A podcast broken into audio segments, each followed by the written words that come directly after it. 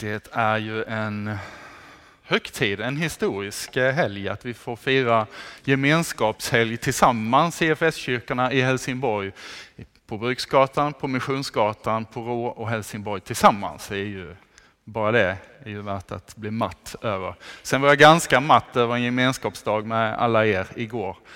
Min hjärna är inte riktigt där den skulle kunna vara, men den är ändå här. Jag har den med mig.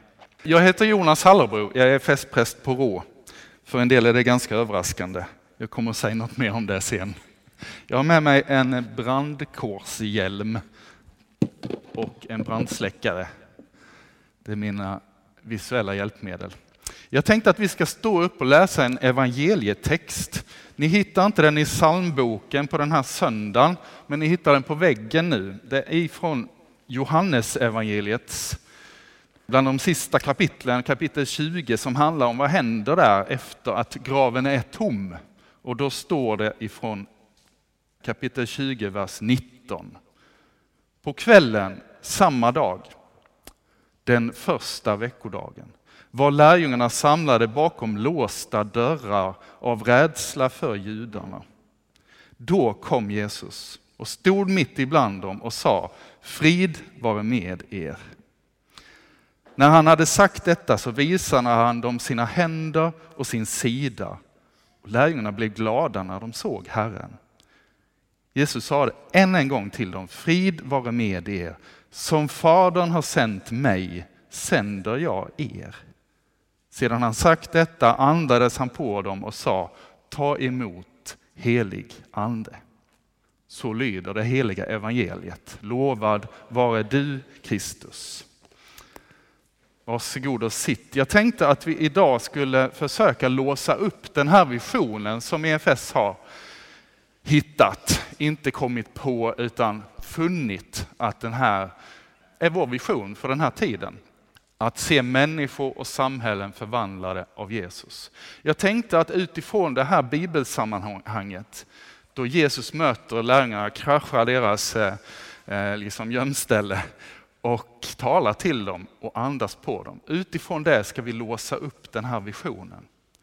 För det första så är det Guds mission. Det är hans vision. För det andra är det Jesus som sänder lärjungarna. Det är Jesus som sänder oss. Och för det tredje så är det anden som möjliggör det.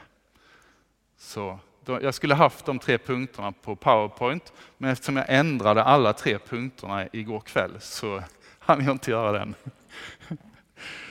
Men vi återkommer till det. Människor och samhällen förvandlade av Jesus. Det är EFS vision, den är ganska modig. Den är ganska stor. Frågan är, är det vår vision eller kan vi säga så? Jag vet kyrkor i England som har exakt samma vision, fast på engelska. Intressant. Det är kanske inte vår. Det kanske är något större än så. Det är inte vi har kommit på något eller kokat ihop något, utan det är kanske en snarare en Guds rikes vision. En, en Nya Testamentets vision, en vision som vem som helst av apostlarna skulle kunnat formulera. Det är det här vi är med om, skulle de sagt. En modig vision. Och samtidigt är det skönt med en så modig vision, för den sätter inte fokus på oss och vad vi kan göra av vår egen prestation, utan den är en bild av något som vi bara kan få medverka i. Det kan aldrig bli vi i centrum av den här visionen. Vi blir helt beroende av Guds kraft, av Guds möjligheter, av hans ledning, av att det är hans rike det handlar om, inte oss, inte vår verksamhet. Det här kan man säga är en Guds rikes vision. Det är lite fel att kalla det för EFS vision. Vi gör det ändå. Jag gillar att den här visionen sätter målet mycket högre än vi själva kan nå. Det finns ju alltid en risk att vi sänker ambitionsnivån till något som vi klarar av. Den risken har vi ganska ofta i livet. Då så talar vi om, som Lennart sa igår, en, en grej som man kan bli ganska trött på. Vi ska nå vår fulla potential. Jag har sagt det i predikningar här, jag ber om ursäkt. Det är fel, vi ska inte nå den. Det kan vi gärna nå. Men visionen handlar inte om det, utan är större än så. Visionen är över vår ambitionsnivå. Det är något vi inte klarar av. Men vår vision är en inbjudan att vara med i det Gud klarar av. Att leva mission säger vi att vi ska göra i EFS. Att växa i lärjungaskap säger vi att vi ska göra. Att forma kristna gemenskap säger vi att vi ska göra. Men visionen, den får vi vara med i. Det är Guds vision. Vi är ju aldrig kallade som kristna egentligen att göra så gott vi kan. Det är jättebra att vi gör det, men vår kallelse är mer än så. Ibland så tänker man kanske då att ja, men jag gör så gott jag kan och sen gör Gud resten. Det blir ju sällan så då. Utan vi bör, behöver börja med Gud. Vi kommer till det. Det är Guds vision och det är Guds mission. Kallelsen för oss är från början att göra så gott Gud kan. Och då kan det hända att vi behöver börja göra saker ibland på ett nytt sätt. Att det sättet jag har gjort kanske har varit ganska mycket byggt på vad jag kan. Kallelsen att göra så gott Gud kan. Och Gud kan använda oss och det räcker längre än vi har kunnat tro. Det är min erfarenhet. Jag kunde aldrig tro. Och så inser man, jag började i fel ända. Jag trodde det var så gott jag kunde. Och så märker man att Gud kom in och gjorde det som jag inte kunde men som han kunde. Kanske när vi ser att det inte längre handlar om oss, att vi börjar skriva om inställningarna. Kanske är det det vi behöver låta Gud komma till idag. Från verksamhetsläge i oss till mottagarläge. Han vill detta, det är Guds mission, men han vill ha med oss i den. Jag funderar på vad är det som hindrar den här visionen? Vad är det som hindrar från att den ska ske idag? Människor och samhällen förvandlade av Jesus. Är det, är det Jesus som inte är på G? Är Gud ovillig till den här visionen? Nej, det är ju hans liksom. Det kan inte vara det. Är det tiden vi lever i? Är det hindret? Är den tiden, det samhället vi är en del av, är det det största hindret? Samhällsutvecklingen, människors ointresse, är det andra människor som är problemet? Jag tror inte det. Jag tror jag är det största problemet för att inte mitt liv förvandlas. Jag tror kanske vi som kristna är det största problemet i Guds rike i Sverige just nu. Det är kanske vi som är i vägen. Jag säger inte att, att det är så i ditt liv. Du är säkert helt på G men jag tror i mitt liv så är jag ett problem. Det är en annan predikan om mitt liv. Men i alla fall, kan det vara så, ställer frågan, att vi, vår bild av att vi som kyrka har en mission, att vi har en vision, att det är i vägen för oss att förstå att vi är en del av Guds mission. Vi är en del av hans vision från början med den här skapelsen, med mänsklighet, med att utvälja ett folk, med att i det folket skapa frälsning för alla folk. Vi är en del av det som Gud gör. Och vi tänker ibland att jag har kommit med i EFS, vi har en jättefin verksamhet. Och så har vi tappat bort det var Guds från början och det är Guds till slut.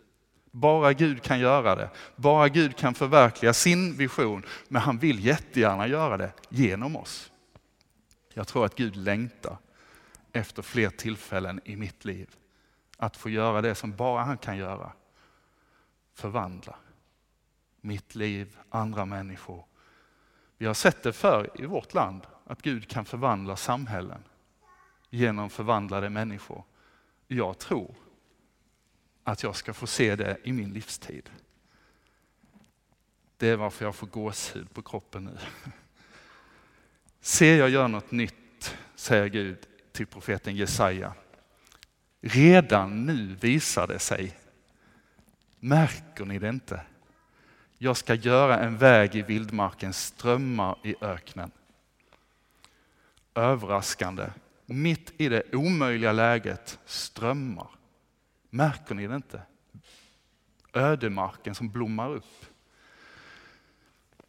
Jag har haft en ganska märklig resa hit. Att jag står här idag och säger att jag är, EFS, att jag är präst i EFS-kyrkan på Rå. Jag tänkte bara dela en liten bit av den resan hit och då menar jag inte att Karin och jag körde från, från eh, Skäldervikens strand Farhult idag och hit, utan en lite längre resa i tid. Vi bor i Farhult nu och det är en reträttplats för oss. Men eh, det har inte inneburit att kärleken till Helsingborg och kallelsen hit har minskat på något sätt. Passionen för, för Guds rike i Helsingborg är, skulle jag säga, minst lika stark nu. Hur blev jag präst i EFS-kyrkan på Rå? Det är knappt jag själv förstår hur. Men jag kan heller inte riktigt förstå hur jag blev präst här 1999. Eh, ni som var med då, jag vet inte om, om Stig, och, är inte här idag, Nej, Stig Håkansson var ordförande i EFS-kyrkan här då. Överraskande nog så eh, sökte jag den tjänsten som de utlyste efter Birger Broberg. Jag var inte färdigutbildad präst. Jag hade ett år kvar av min utbildning. Eh, de sökte någon med mycket erfarenhet och olika kvalifikationer. Jag tickade inte av en enda box av det som ni sökte till prästtjänsten här. Jag kunde inte börja i tid, jag uppfyllde inte kriterierna. I EFS hade man då distriktsföreståndare för olika delar av Sverige. Vi träffade ibland vi som gick utbildning för att gå ut i tjänst i EFS, de här föreståndarna. Och jag var ganska otålig teologistudent. Jag ville ju veta vart skulle jag i tjänst. Och det hade jag ju påpekat för Gud ett antal gånger. Men eh, distriktsföreståndaren sa att ja, du har nämnt Helsingborg Jonas, för det hade jag gjort. Gud hade lagt det på mitt hjärta. Men du får nog tänka dig något annat. Med all respekt, sa Stefan Svensson Jonas, så tror jag jag har några tjänster som kanske är lite lättare för dig att få att komma till. Och så fanns det några förslag. Eller hur Karin? Men, sa Paul Persson, som var den enda av dem som hade delat vad Gud hade lagt på mitt hjärta med. Jag hade delat det med Paul som var distriktsföreståndare här och han sa likadant. Vi får nog titta på något annat Jonas, men det skulle ju vara typiskt Gud, sa Paul. Ja, typiskt Gud 1998 någon gång eh, åkte jag hit med bilen jag lånat från pappa i Hässleholm och på vägen hit satt jag och bad för jag var så fruktansvärt nervös. För då hade eh, kyrkan här kallat två till intervju och till provpredikan. Det var jag och så var det han som jag var säker på att de skulle anställa. Och jag tänkte, ja vad roligt att jag ändå får komma. Att de bjuder in den här unge. Eh, mm vad jag nu är. I alla fall, på vägen hit så satt jag och bad i bilen. När bilen rullar på, på norra infarten och jag kommer förbi Helsingborgsskylten där. Jag vet inte om den står kvar på samma ställe, jag antar det. Den brukar inte flytta stadsgränser sådär. När jag passerar Helsingborgsskylten så kommer Guds ande över mig så starkt att jag är tvungen att köra in till sidan. Jag stannar vid Zoegasfabriken någonstans, vevar ner rutorna, det luktar kaffe i hela bilen och jag förstår inte riktigt vad som händer. För nervös var jag innan, kanske lite skakig, men nu upplever jag på något sätt Guds kraft kommer över mig. En lång historia måste bli lite kortare idag, men den processen tog en tid man hade föreningsmöte här och skulle besluta. Stig Håkansson ringer mig en decemberkväll, tror jag det är, för att berätta, tror jag, att nu har vi eh, han sa ja, vi, vi var helt eniga i styrelsen och föreningsmötet också av att vi vill anställa och jag tänker, nu säger han det här namnet som de, på personen de ska anställa. Och jag tappar luren på Fallinsgatan 37 när Stig säger vi är helt eniga att vi vill anställa dig som vår präst och pastor Jonas. Typiskt Gud. En lång historia, 12, jag tror 12 år, nästan 12 år har jag varit i tjänst här i två olika perioder. Jag ska inte berätta hur konstigt det var att, jag fick, att vi fick flytta till Övik och sen komma tillbaks sju år senare. Men det är också typiskt Gud. Guds vägar är förunderliga. Och jag berättar inte detta på något sätt för att lyfta fram mig utan lyfta fram att Gud har en plan för den här staden. Det är ingen lätt plan.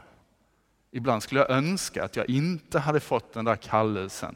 Att jag inte stått i duschen i Uppsala som teologistudent och bett till Gud, du måste säga vart jag ska. Jag orkar inte cykla till den här meningslösa föreläsningen i dekanhuset på universitetet om jag inte vet varför, Gud. Och en morgon så får jag namnet Birger Broberg i duschen. Ni förstår hur konstigt. Jag skulle ju önska att jag inte fick det ibland. För det är ju inte en lätt kallelse. Inte lätt för någon. Men det är Guds vägar och det är han som vill uppfylla det. Typiskt Gud. Också då jag fick lämna över till Daniel för, hur många år har du varit här Daniel? Fem år sedan. Och eh, jag gick vidare i annan tjänst som regionledare i EFS. Och där kraschade jag rejält för fyra år sedan. Jag gick i väggen i utbrändhet, en oerhört svår tid av utmattning och depression, mycket ångest, total kraftlöshet. Jag tappade egentligen all förmåga. Jag, var i mina egen, jag, jag hade inga förmågor kvar, men också i mina egna ögon så var jag hopplöst oduglig och inget värd. Det är inte så konstigt när man inte fixar någonting. Liksom. Du klarar inte ens gå upp på morgonen och tända en brasa och mata fåglarna. Så småningom klarar jag det. Får man tillbaka lite värde. En tuff tid. Vi ska inte prata om, om eh, självkänsla idag, men det kan vi göra en annan gång. Och fortfarande efter fyra år så stapplar jag fram nu. Det går inget bra varje dag och vissa dagar går det lite bättre. Och jag jobbar halvtid som präst på Rå och det är ungefär vad jag orkar med nu. Jag kunde inte då se hur jag någonsin skulle kunna jobba som präst igen. Det fanns liksom inte. Det gick inte ihop med, med vad jag hade kvar av, av möjligheter. Jag har fortfarande svårt att få ihop det och vi får se om det går. Men, men Gud kunde se det. Och Gud i sin godhet lät mig landa och göra en, en, någon slags comeback i prästtjänst i samarbetskyrkan i Ängelholm i Sankt Mikael typiskt Gud också hur det gick till. Jag fick en tjänst som jag egentligen var helt obehörig till. Alltså, jag skulle inte ens ha fått söka den tjänsten. De skulle inte ens tagit upp min ansökan om de följt eh, ordningar och regler. Men jag fick den tjänsten. Och, det, och jag är så tacksam för det. Jag trivdes på så många sätt och fick en tid av återuppbyggnad i, i mitt liv och i min tjänst och i min person. Jag är så otroligt tacksam för att ha fått vara där i en fantastiskt fin kyrka, i en sån fin gemenskap och i ett helt underbart arbetslag. När jag kom dit, samma söndag som jag installerades, så började pandemin. Och samma månad som jag slutade så upphörde liksom pandemin, typ. Eh, jag var där i två år, det var pandemiåren. Det var speciellt. Men ganska snart när jag hade börjat där så upplevde jag att jag är här. Gud har öppnat den här dörren, men det är för en tid. Vad ska hända sen? Och hur lång är den tiden? Så för ett drygt år sedan, då jag hade den här framtidsfrågan ganska levande inför Gud i bön, så kommer det. Rå och ni vet, hade man ett vapen som kunde skjuta Gud i huvudet så hade jag kanske tagit fram det då och riktat det mot honom. Skojar du, kände jag. Rå. Var kom det ifrån? Det kan ju inte vara Gud. Ursäkta råbor, jag älskar er, det vet ni. Men det trodde jag aldrig. Och jag trodde det inte då heller. Jag tänkte, nej, Gud, jag har träffat dem. Vi satt ju ner fem år tidigare och pratade om Rås framtid. Och jag kände väl, det här blir svårt. Det var milt uttryckt. Här behövs en omstart, men det här blir svårt. Hur ska det gå till? Tänkte jag. Det ser omöjligt ut. Robert skulle gå i pension, men vad ska hända sen? Jag tänkte, och det har jag sagt till er i styrelsen på Rå, att man får nog sälja kyrkan då. Och så sitter jag i, hemma i Farhult och Gud börjar säga, Rå Jonas, jag tänkte att vi ska börja om. Det tror inte jag, sa jag. Det tror jag. Fråga andra, sa Gud. Så jag ringde Lars Backe, ordförande i styrelsen på Rå och sa jag skulle vilja träffa er Lars. Bara så du vet det nu när jag ringer och ni har en annons ute. Jag vill inte ha tjänsten som präst hos er. Så vet du det. Men jag vill träffa er för jag är lite arg på er. Och jag vill höra vad ni tänker om framtiden. Och så träffas vi. Och jag hör från er i det samtalet på Rå. Vi vill börja om. Som Gud hade sagt. Jag vill börja om, fråga andra. Och så börjar jag fråga andra och mig själv. Och så blev vi överens med Gud. Eller hur Birgitta? Och, och Birgitta delar tilltal som hon fått fem år tidigare om mig. Och jag bara, det är helt galet. Hur kunde du, Gud, vara så fräck? att du börjar kalla mig till rå. Och så där är vi nu. Vi gör en omstart, en nystart liksom. Inte med några jättestora förväntningar, men med, med, en ganska stor nyfikenhet framåt. Vad har Gud att ge i detta? Eh, och vi vill, vi vill göra det tillsammans i FS-kyrkorna i Helsingborg på något sätt. Och, och jag som sagt, jag stapplar fram. Men ganska nyfiket stapplande. Och, och eh, för, eh, för ett år sedan, ett och ett halvt år sedan vågade jag inte brinna alls. Jag jobbar som präst, men eh, det var liksom mer, håll igen. Det här går nog bra så länge det inte tar tag i dig Jonas. Då kommer det ta slut igen. Jag är inte så bekymrad längre. Jag kan inte köra på, men jag kan brinna igen. Och det är, en, ja, det är underbart. Jag bara längtar efter att se när Gud börjar göra det här. Att människor och Rå och Helsingborg, regionen, jag tänker på Landskrona och Helsingör som Gud har talat om tidigare här. Det är ju omöjligt. Nu tänker någon, nu är han igång igen, ska han prata om Landskrona? Ja, det ska jag. Vet ni att innan vi var där så hade de byggt en predikstol i Landskrona i stadsparken av en gammal trädstam och skurit ut den och ett kors i den med, med motorsåg. Och så kom vi dit och bad och Gud sa det behövs predikanter här i Landskrona. Ni får be att jag sänder arbetare till skörden och så får vi be. Och det är väl där vi är. Fortsätta be att Gud sänder fler till Landskrona och Helsingör. Rå känns fräscht. Att få vara präst på Rå känns som den bästa tjänst som jag kunde få. Och jag är jätteglad för er som är med där och har hållit ut. För då har vi det här läget nu att vad som helst kan ju hända. Och jag är oerhört tacksam till Robert Södertun som har liksom matat på och hållit ut hela vägen på sin stafettsträcka. Vilken välsignelse. Och så ser vi fram emot, inte vad vi kan göra. Då är det nog fortfarande ganska kört på rå, eller hur Signe? Men vad Gud kan göra genom oss. Då finns det fler möjligheter, även om man råkar vara 87. Spelar ju ingen roll. Alltså vill ni ha en bra mentor, ni unga, så välj Signe Koltaj alla dagar i veckan. Bästa mentorn du kan få. Tillbaka till EFS och vår vision.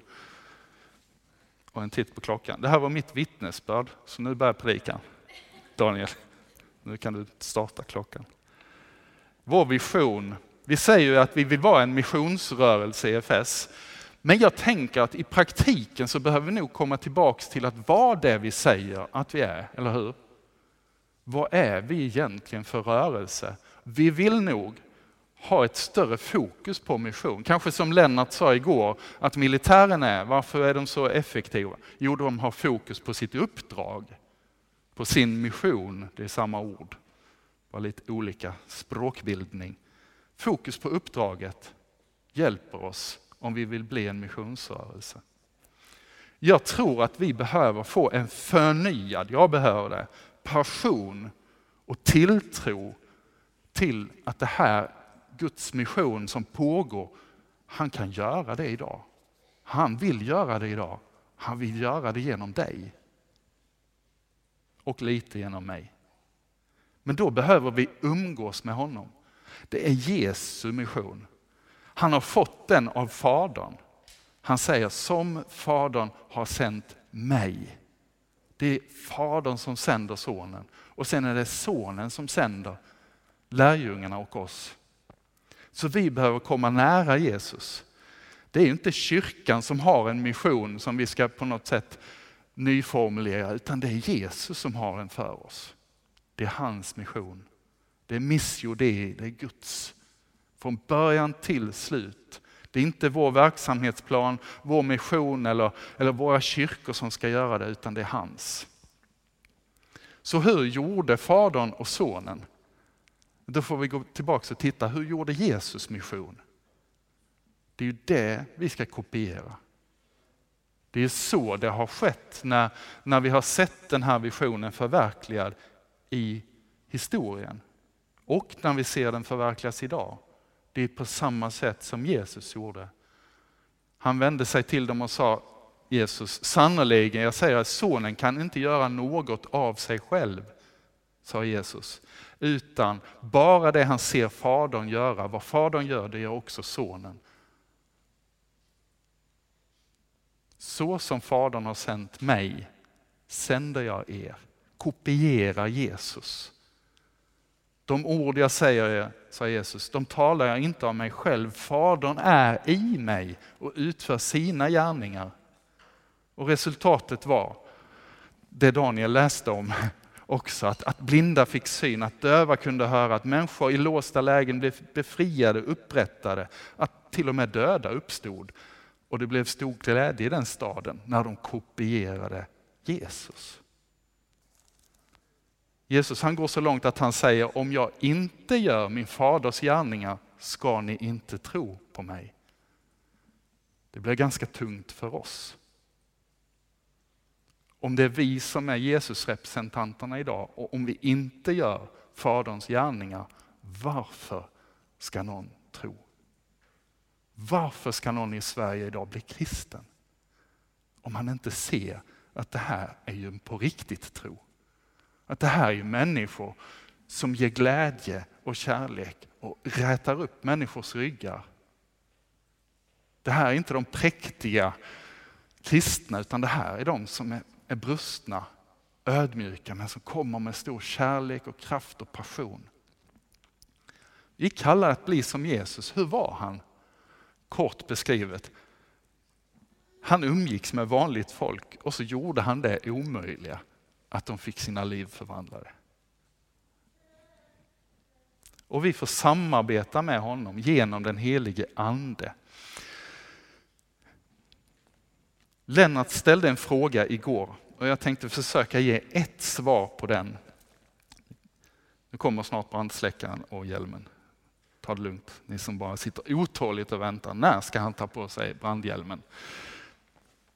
Lennart ställde frågan, hur ska vi finna mod så att Gud kan göra det omöjliga i den här visionen? Hur ska vi finna mod att låta Gud förvandla människor och förvandla Helsingborg? Hur finner vi det modet? Och då har jag tänkt på tidigare att jag tror vi har missuppfattat ordet mod.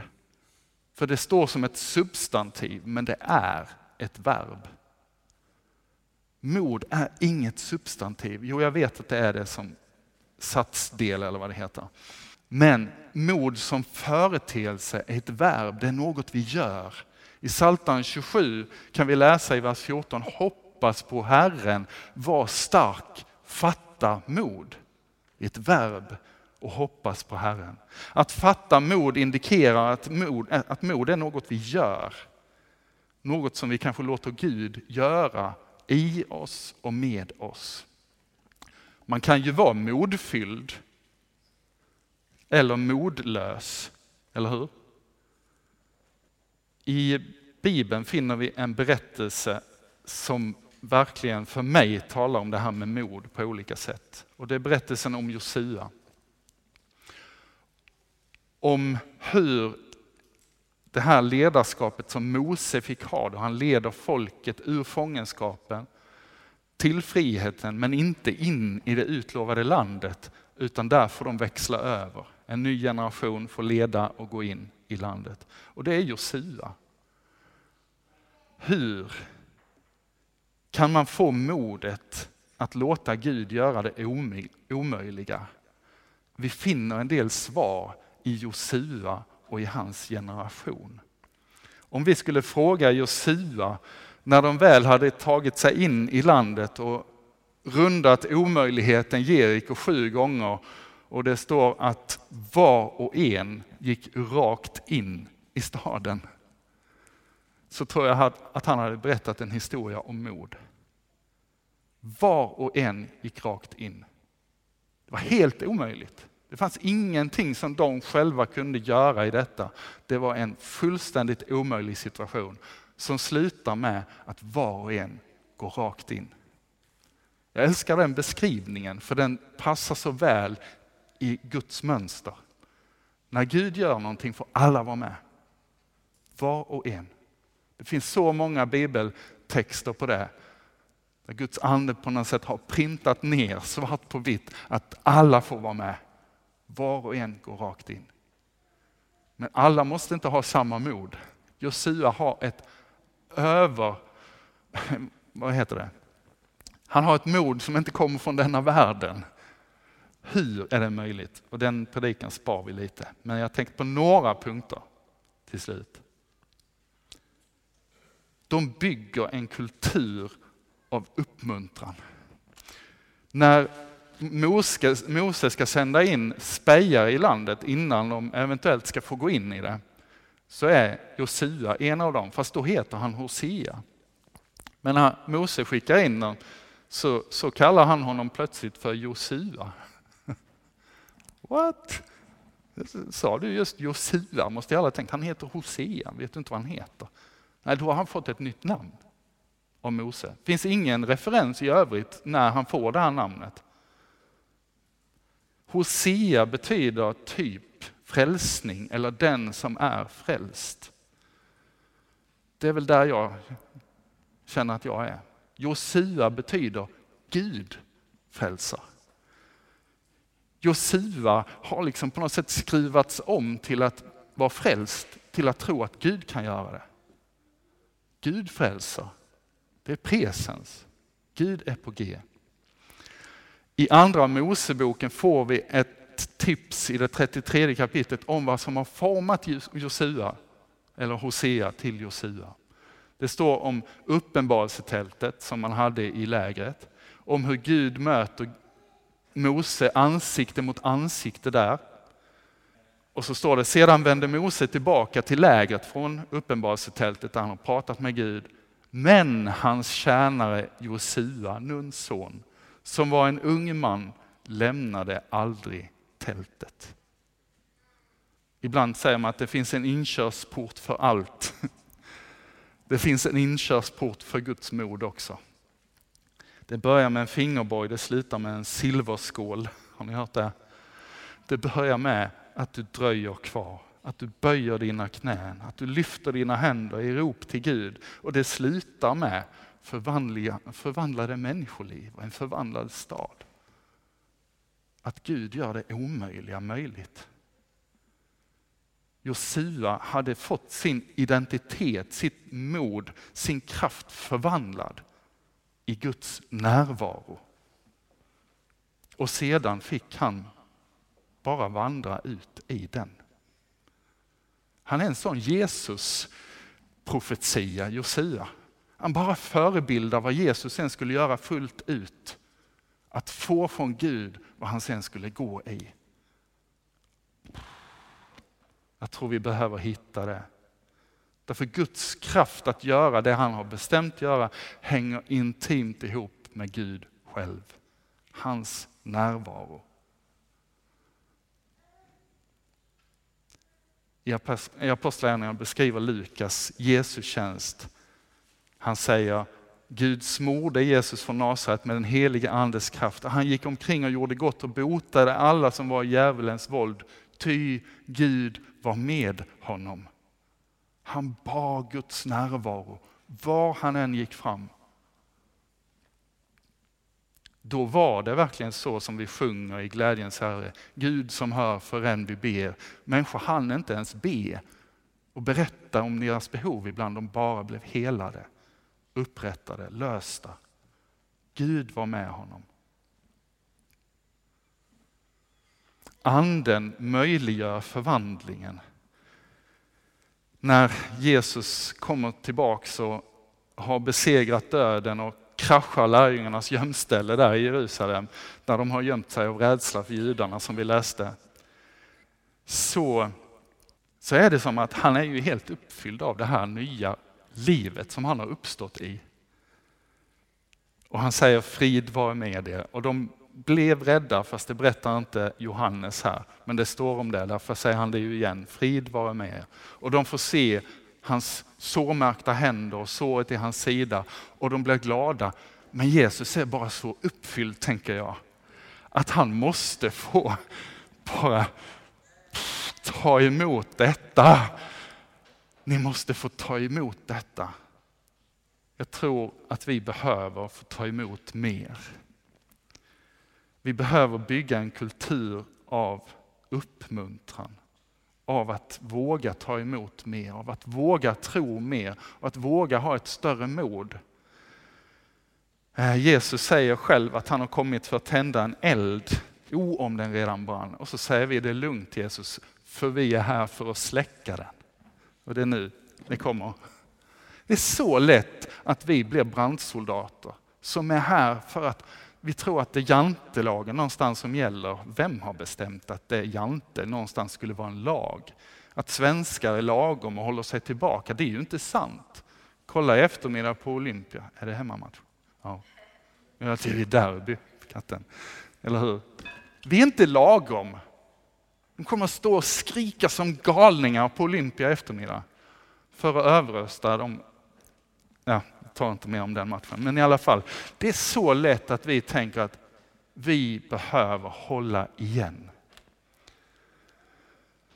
Vi har varit på reträtt så länge i kyrkan i Sverige att vi har glömt hur en modig kristen tro ser ut.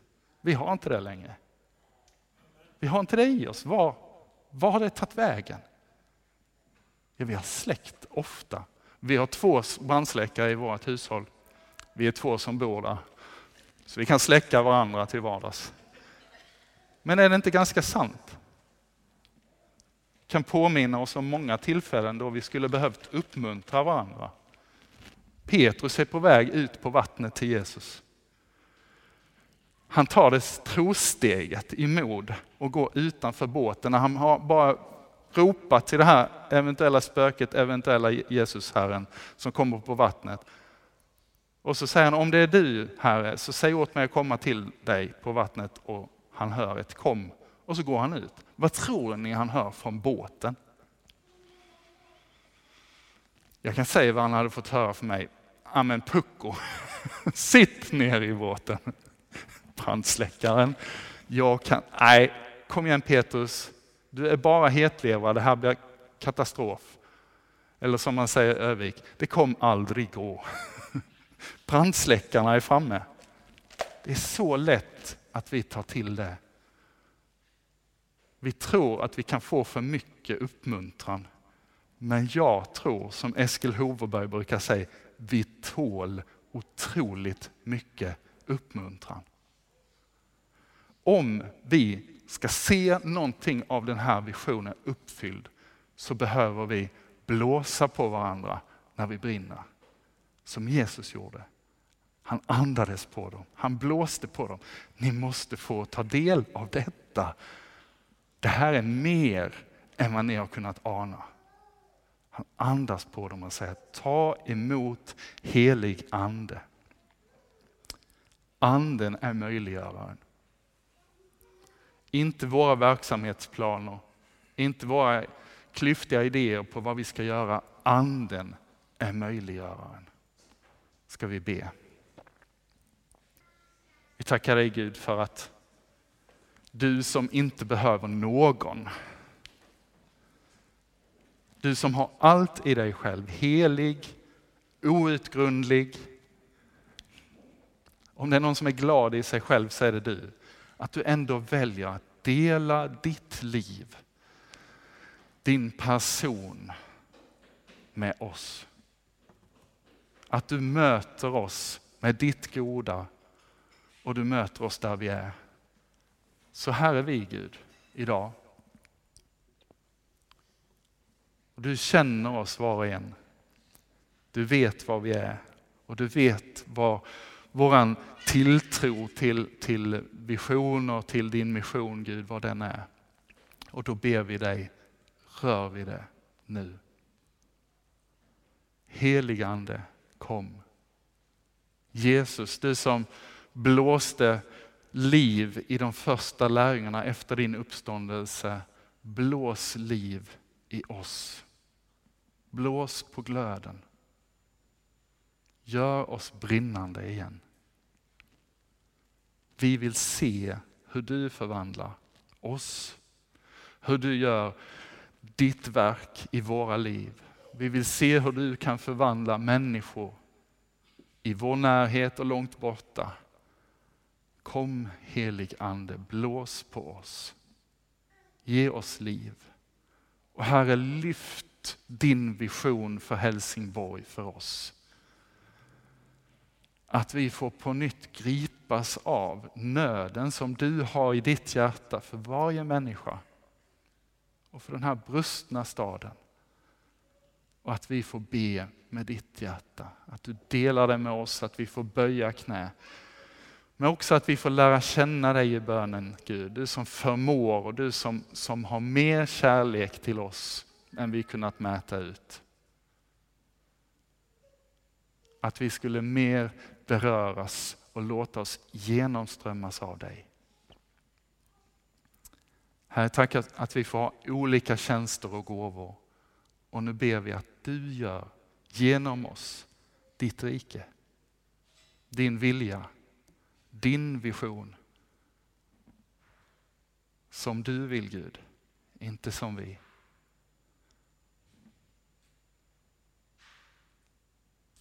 Och förlös i oss det mod som tog Josua och Israels folk igenom omöjligheter. Det mod som tog Jesus igenom och som berörde människor. Gud är med honom. Förlös i oss det modet därför att du är med oss. Ett mod förankrat i dig, inte i oss. Kom helige Ande, mer av dig. Efter att jag har berättat min, mitt lilla vittnesbörd om hur jag blev ganska avklädd allt, alla möjligheter själv att göra något, så kan du inte säga att jag kan inget. Gud kan inte använda mig. Jag är för kass. Det är inte sant. Du brustet kärl som alla vi andra. Ingen är diskvalificerad. Alla kan gå rakt in i detta. Gud vill använda dig. Daniel, Gud vill använda dig som du är. Det är förunderligt när vi tittar på dig, men det är sant. Gud vill använda dig som du är.